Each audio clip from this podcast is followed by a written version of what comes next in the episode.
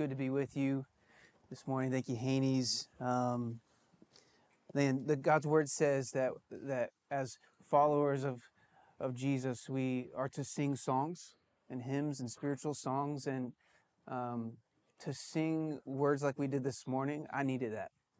Like I, I wrestling with the things that we wrestle, oftentimes in my own head, doubt or discouragement. To hear my brothers and sisters sing along with me, to trust in Him, to believe in Him and in His faithfulness. Um, and so here at Bedrock, we look to um, sing the Word of God, to to preach the Word of God, to teach it, to pray it.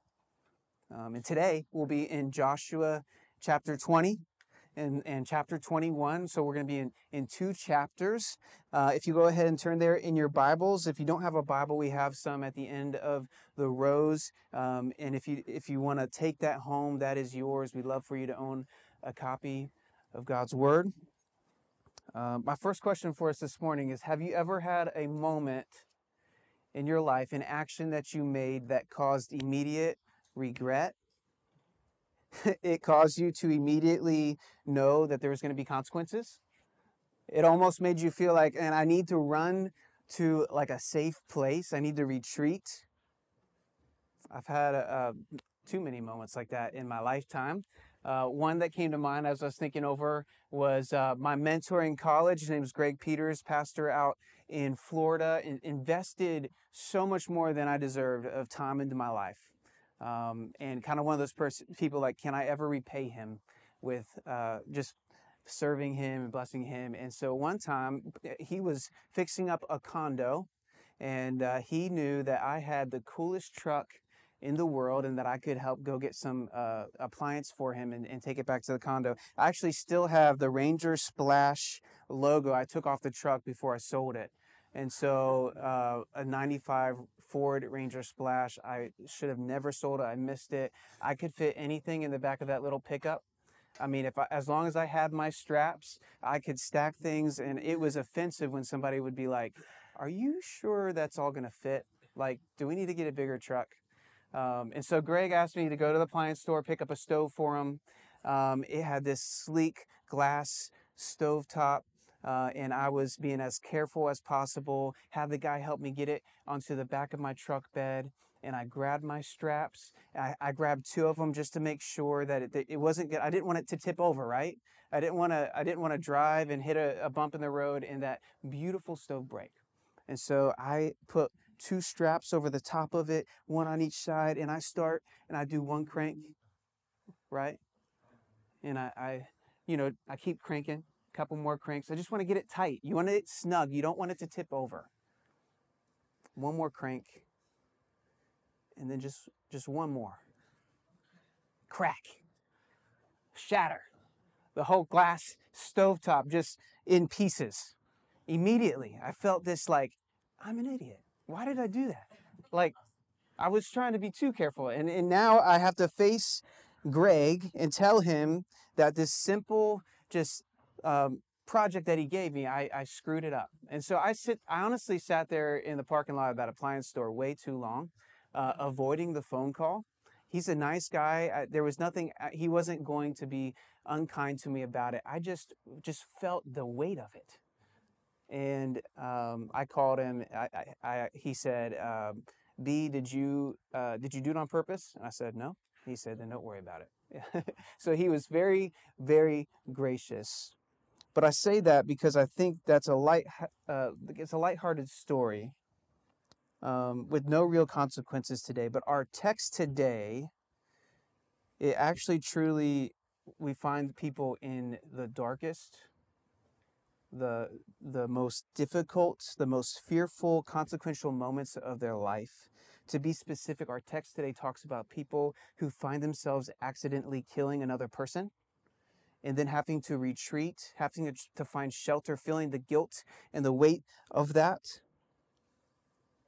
And that they would go and, and that God would establish these cities of refuge for protection, for them to be able to go and, and plead their case, and that in that city they'd be protected from the avenger of blood, from the death of, of their family member. it's a place where mercy would be found. You see, today we're talking about this biblical idea, this beautiful truth, this idea of the word refuge. That refuge can be described as a safe retreat, a place of safety and rescue in the middle of trial. In the Old Testament, it's described as a high rock, a secure dwelling place, and a place to flee. And isn't that what we all long for? If we're honest with ourselves, uh, this is where we find ourselves spiritually. We're going to see this in the text today that, we go and we run and we find a try we try to find refuge in everyone and everything but God. And deep down we know we are strapped down like that stove top under the weight and the guilt and the pressure of our sin towards God, deserving only of death as punishment, feeling broken and shattered like that glass, unable to run from the consequences of our own sin, of our own mistakes, of our own guilt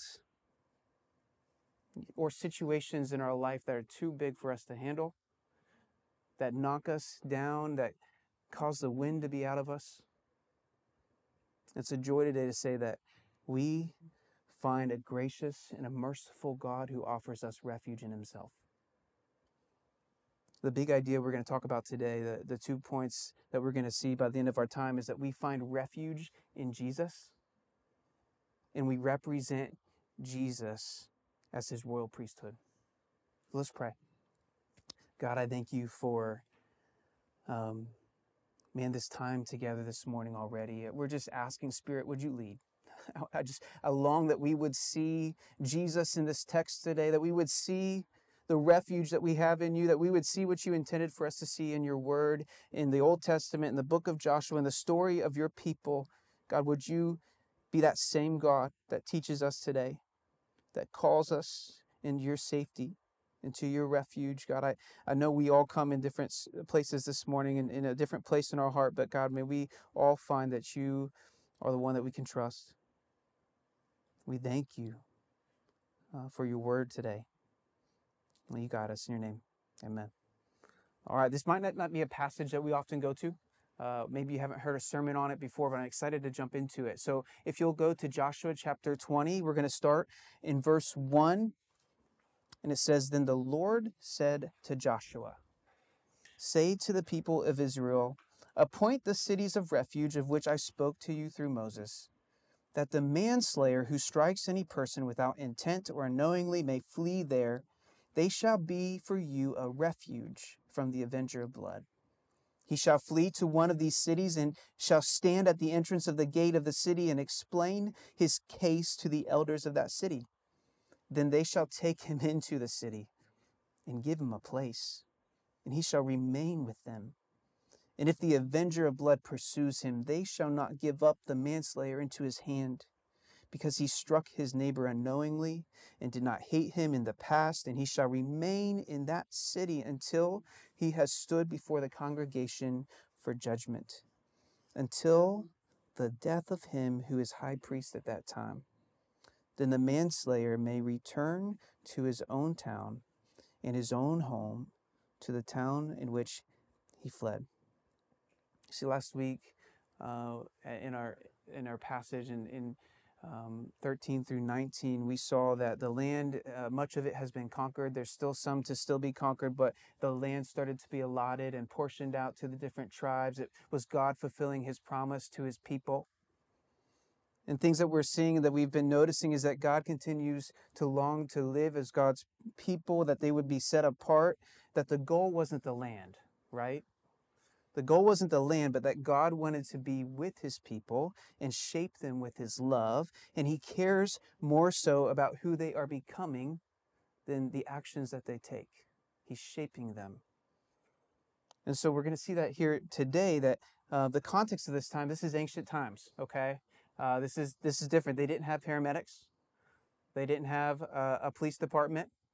Uh, they didn't have an easy way to, to get to a hospital. This society, it sadly had high death rates. Um, and accidents would happen that resulted in death. Things like a tool that scripture describes flying off a handle and accidentally striking someone. Maybe um, someone plowing through a field and didn't know somebody was sleeping in the grass.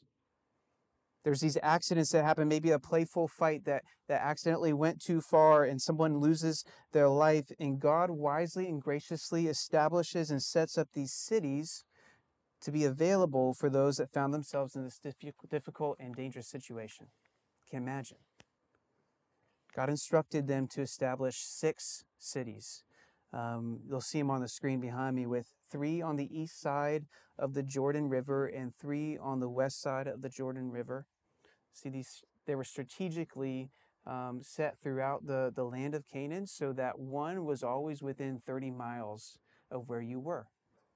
So that they were available. 30 miles was the distance that most people would, would be able to travel in one day.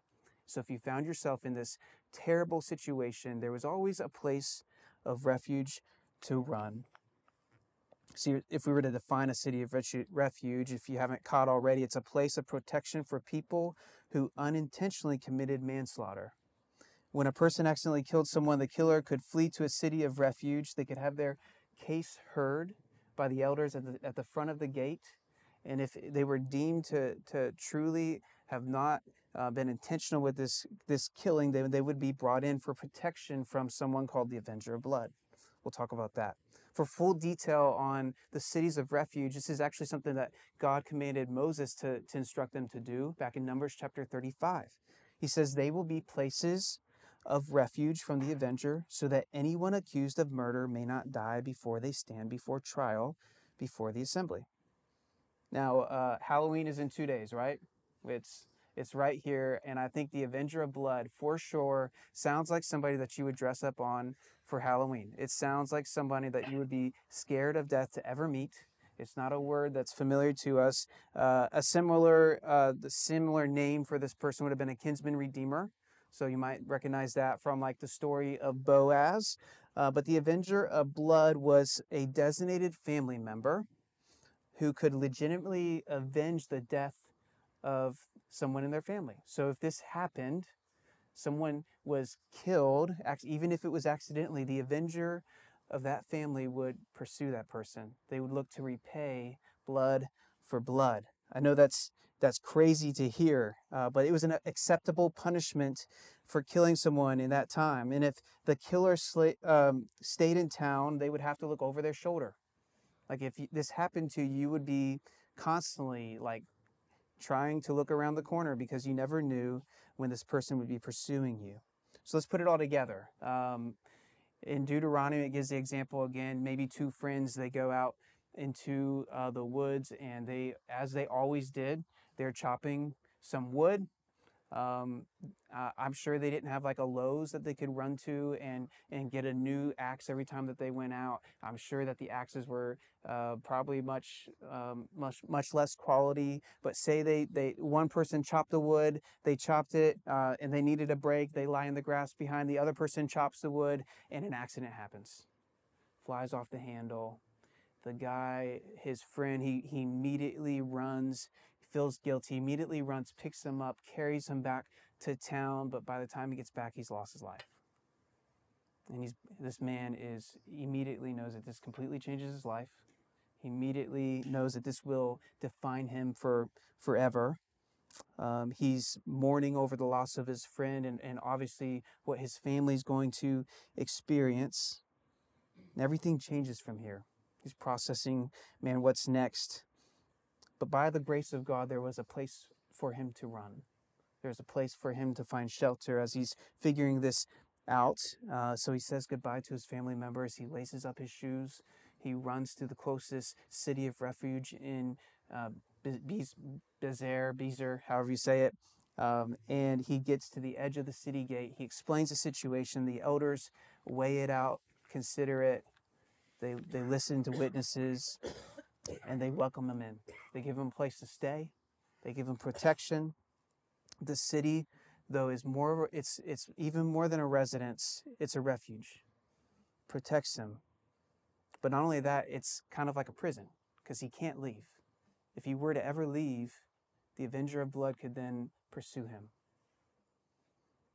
See, I know that's again a very foreign concept but i think it's going to we're going to see how it all comes together here in a moment but there's a couple things just principles that i think uh, I would I would not I, I don't want to look over that that come out of this text just in obser- observations here. First, we've seen this over and over again. We've talked about how God did this with the land of Canaan, but God brings chaos to order.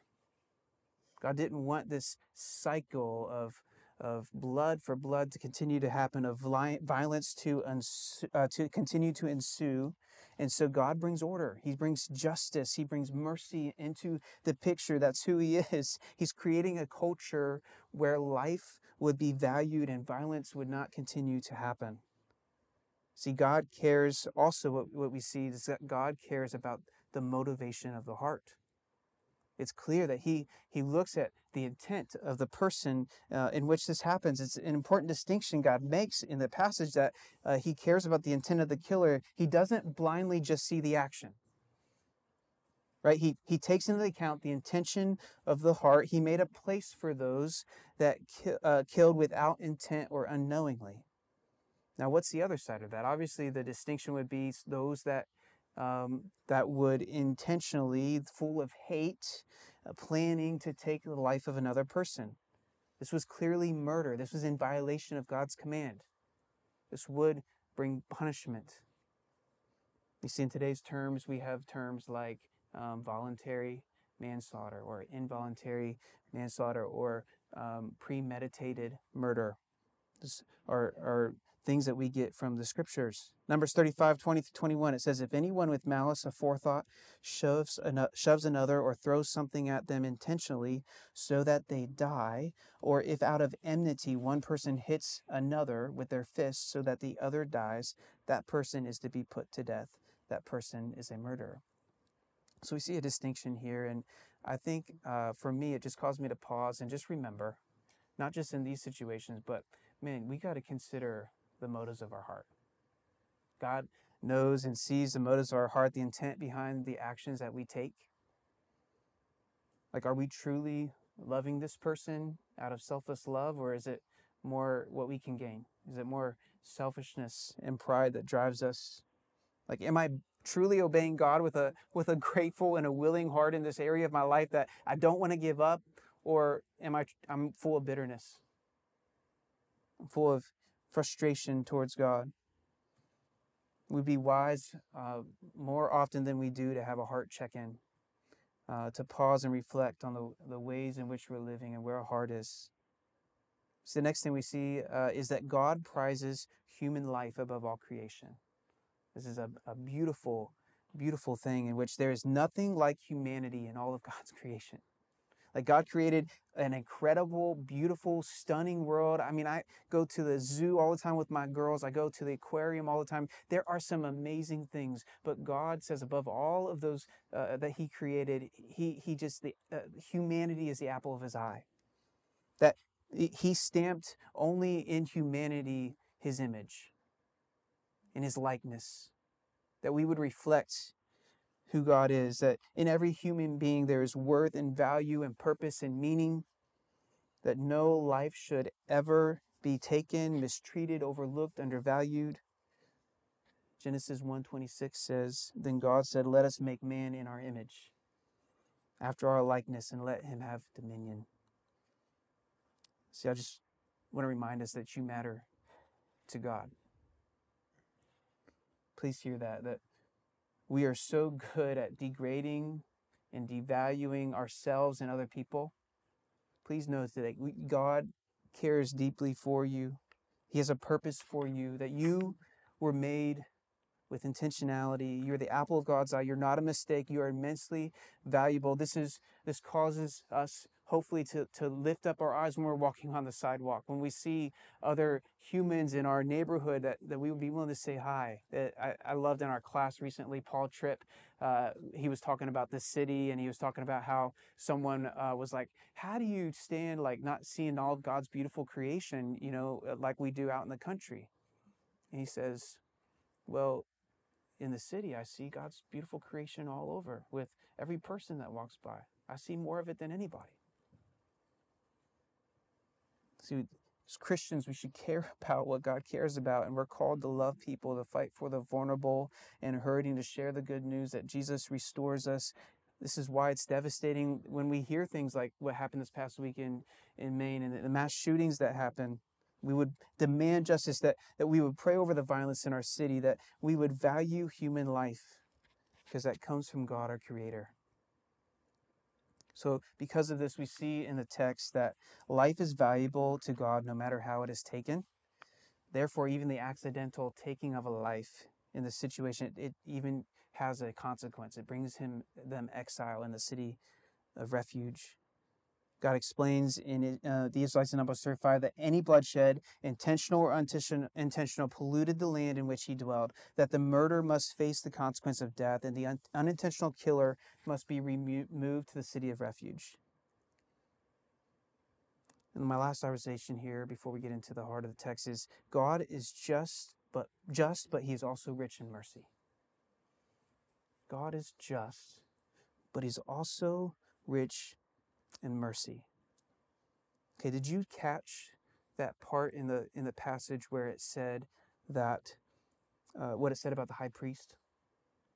It said that the killer in the city of refuge could never leave, or the avenger of blood would pursue them. They could uh, they would get the word and they would chase them down. And it says, except if the high priest during the time of their trial dies. If the high priest dies, they can leave. They're good to go the avenger of de- death, uh, the avenger of blood would they would accept the death of the high priest in place of that person's um, own death. You know, there's no ransom that anybody could pay, no amount of money, no bargains could be made, but only the life of the killer or the atoning death of the high priest. It says in Joshua 26, this is where he says, And he shall remain in that city until he has stood before the congregation for judgment, until the death of him who is high priest at the time. Then the manslayer may return to his own town, and in his own town, to the town from which he fled. Now, there's no telling how fair this might have felt. Like, you might have a high priest who is really young, and you're like, this is going to take forever. I'm going to be waiting a long time. Or you might have a high priest that is older at the time that a, situation happens and, and maybe your freedom comes more quickly. But it's not necessarily about the fairness of this. What I think this is trying to highlight, what God intended for us to see, is that it's, this is the only way for us to fully understand the price of blood guilt, the need for atonement, for the judgment that one deserves.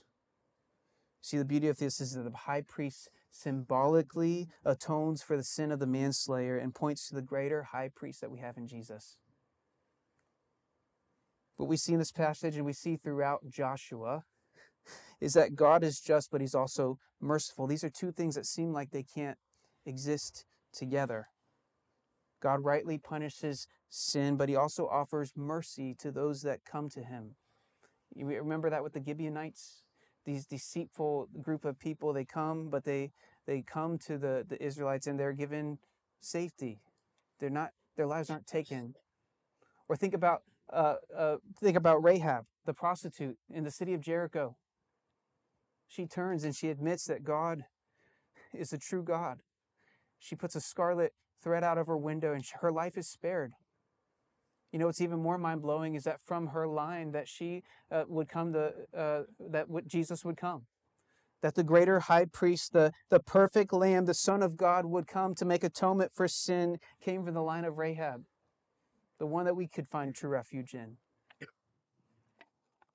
See, point number one is we find refuge in Jesus back to the feeling I described at the very beginning of the sermon is that we all feel the weight of our sin and we know that we're deserving of punishment of death.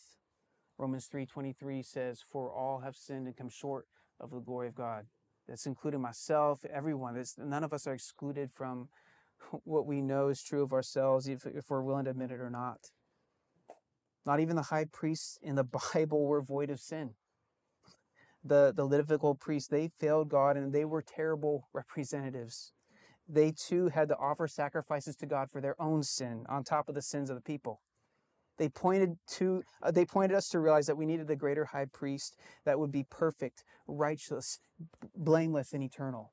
Listen to this verse in Hebrews 7. It says, For it was indeed fitting that we should have such a high priest, holy, innocent, unstained, separated from sinners, and exalted above the heavens. He has no need, like those high priests, to offer sacrifices daily. For first for his own sins and then for those of the people, since he did this once for all when he offered up himself. See, in Jesus, I need you to hear this today. In Jesus, the full wrath of God was satisfied. Jesus takes our place where we deserve punishment. He offers us mercy. It's fully available to us at the cross. You See, God shows mercy through his justice. He doesn't set justice aside to make room for mercy.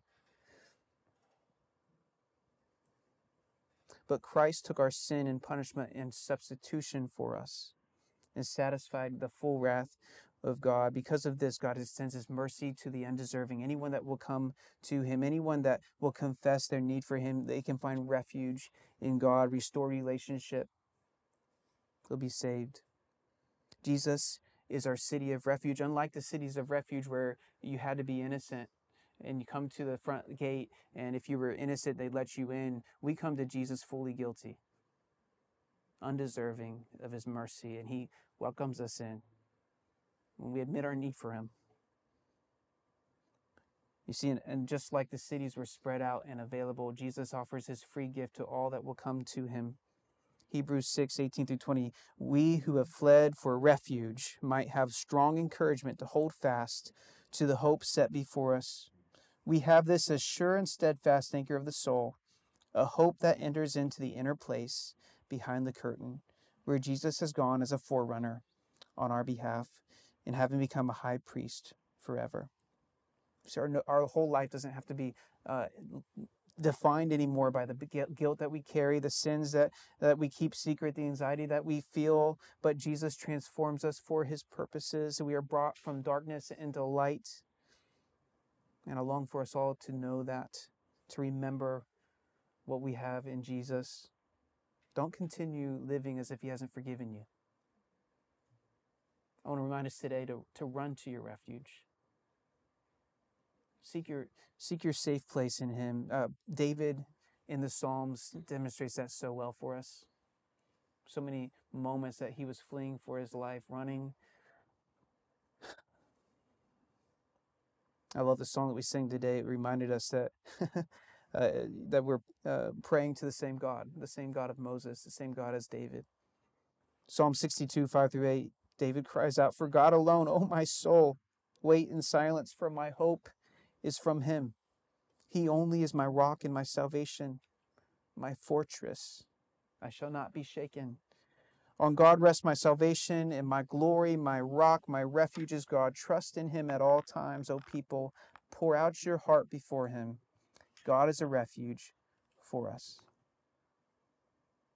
man, I just want to remind you to to bring yourself before Him, just like David did. I don't, I don't know, I don't know what you might be going through this week, but you're, if you're a follower of Jesus, and even if you're not, God welcomes you to come before Him to pour out your heart, just like David did. He's hiding in a cave and he cries out to God, and, and God hears him. Like, this is me so many times walking home here in Fishtown, just walking on the street be- between here and my house or, or going somewhere. God hears me as I, I'm just like wrestling with the challenges of being a dad or uh, the disappointments that I have in my own heart. I can just cry out to Him. it doesn't matter where you are. He's a refuge, He's a safe place. Too many times we seek refuge in other things. We dive into addictions. We distract ourselves with entertainment. We hope to secure ourselves from the pain. We can run to God. He's your refuge. He won't let you down. Point number two, I'll hurry quickly here, is we represent Jesus as his royal high priest. So, chapter 21, we don't have a lot of time to dive into all of it. I'll just sum it up.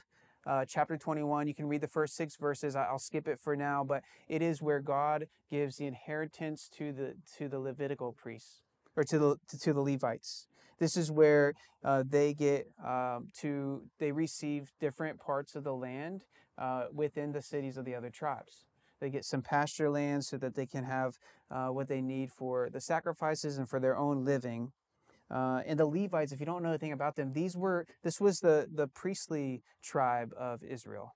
These are the ones that maintained the tabernacle. These are the ones that uh, the priests came and they were the ones that represented God to the people and the people to God. They were the ones that that um, made the sacrifices to God to appease for the sin. They were vital to ensuring that God's people, that the people of Israel would maintain worship and relationship with God. Uh, you have to kind of ask the question though, why didn't they get their own land? It feels like kind of short that all the other tribes would get their a certain region, but they just they're spread throughout the whole region. They get uh, little portions here and there. And I think what God was doing, He didn't want to keep them hidden. He didn't want to keep them isolated, but He wanted them to represent that God was with His people. He wanted them to, to be embedded throughout the whole land so that they would have a heart for worshiping God, that the people wouldn't forget their whole purpose was to be with Him. Their reminder that God cared more about worship than warfare. He cared more about consecration above conquest. He cared more about relationship over religion, presence over possession. The presence of God was their greatest possession. It says in Joshua 18 7, the Levites have no portion among you, for the priesthood of the Lord is their heritage. They were representatives of God, and they were sent. The Levites always also resided in the cities of refuge. So anywhere there's a city of refuge, there were Levites there as well, and they would help maintain this safe place. See, what I want to get at is that we too represent God in our broken world. That we too are sent out, just like the Levites were sent out. You see, this is where the themes of the Bible come together beautifully.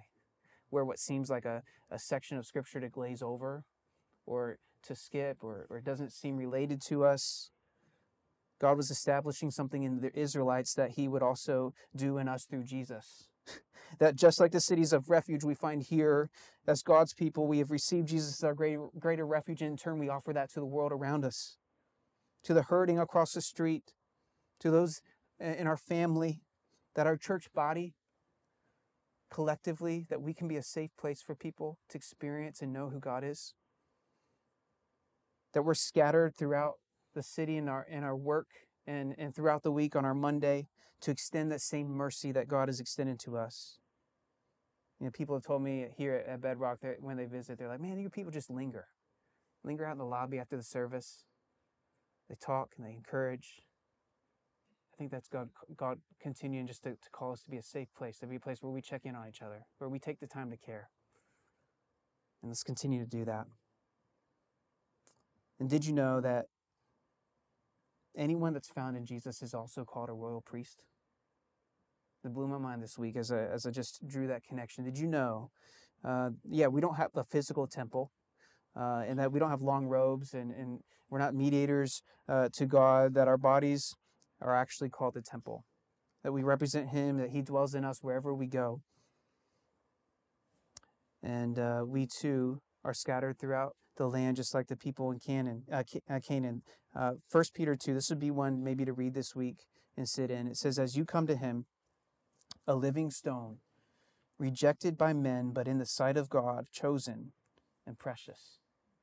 You yourselves, like living stones, are being built up as a spiritual house to be a holy priesthood, to offer spiritual sacrifices acceptable to God through Jesus Christ. But you are a chosen race, a royal priesthood, a holy nation, a people for his own possession that you may proclaim the excellencies of him who called you out of darkness into marvelous light. Once you were not a people, but now you are God's people.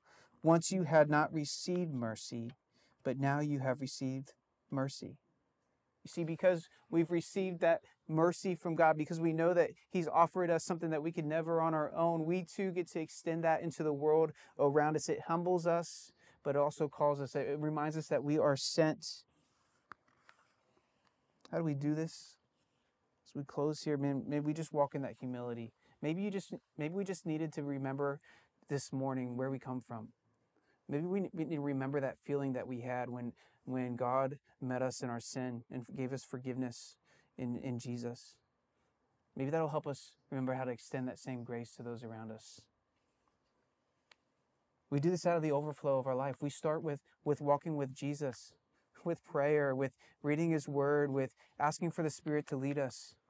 That there'd be an overflow out of our our obedience and our walk with Jesus that just we, it can't help but to uh, impact those around us. That we remember that we have great power in the Holy Spirit, that we have a guide that, that wants to, to lead us into every moment, into our workplace, into our family life, into our neighborhood. That prayer calls us to believe Him over and over and over again to do the impossible. That we're called to obedience to live differently than the world around us, to not conform. We're sojourners longing for a heavenly home. The last passage I'll read here is Joshua 21, 43 to 45. This is the end of the passage, end of 21. It's a beautiful statement of God's faithfulness. It says, Thus the Lord gave to Israel all the land that he swore to give to their fathers.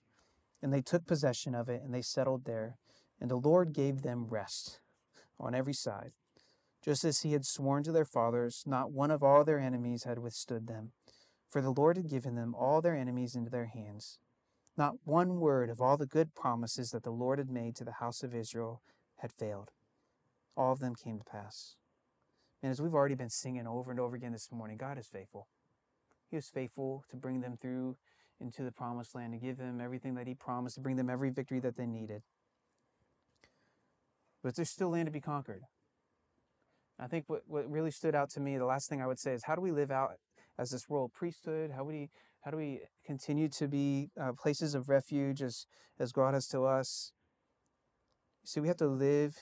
Uh, we uh, they had the promise of God, but they also needed to live in light of that promise. See, are we living as if every promise that God has made to us will come to pass?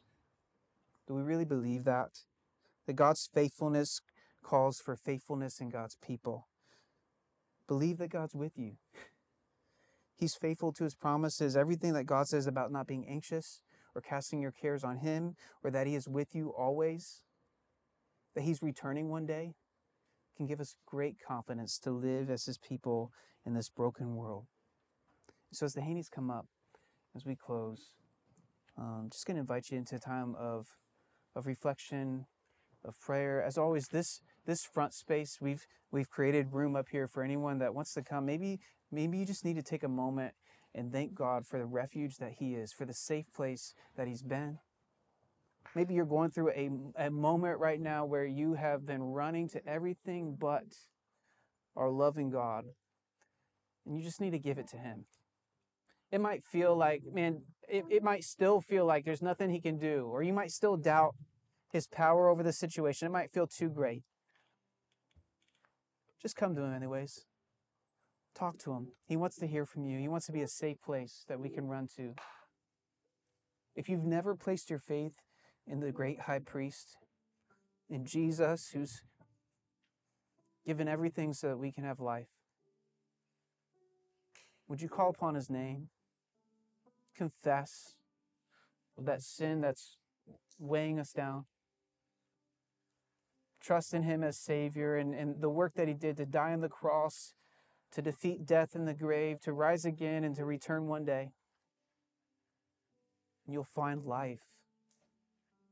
You'll find refuge that will always be there. So I just invite you to take time to pray before the Haneys sing their next song. God, we, we just ask that you would lead us um, to trust you to run to you, to believe that you're good, that you're merciful. God, that you would in turn help us in humility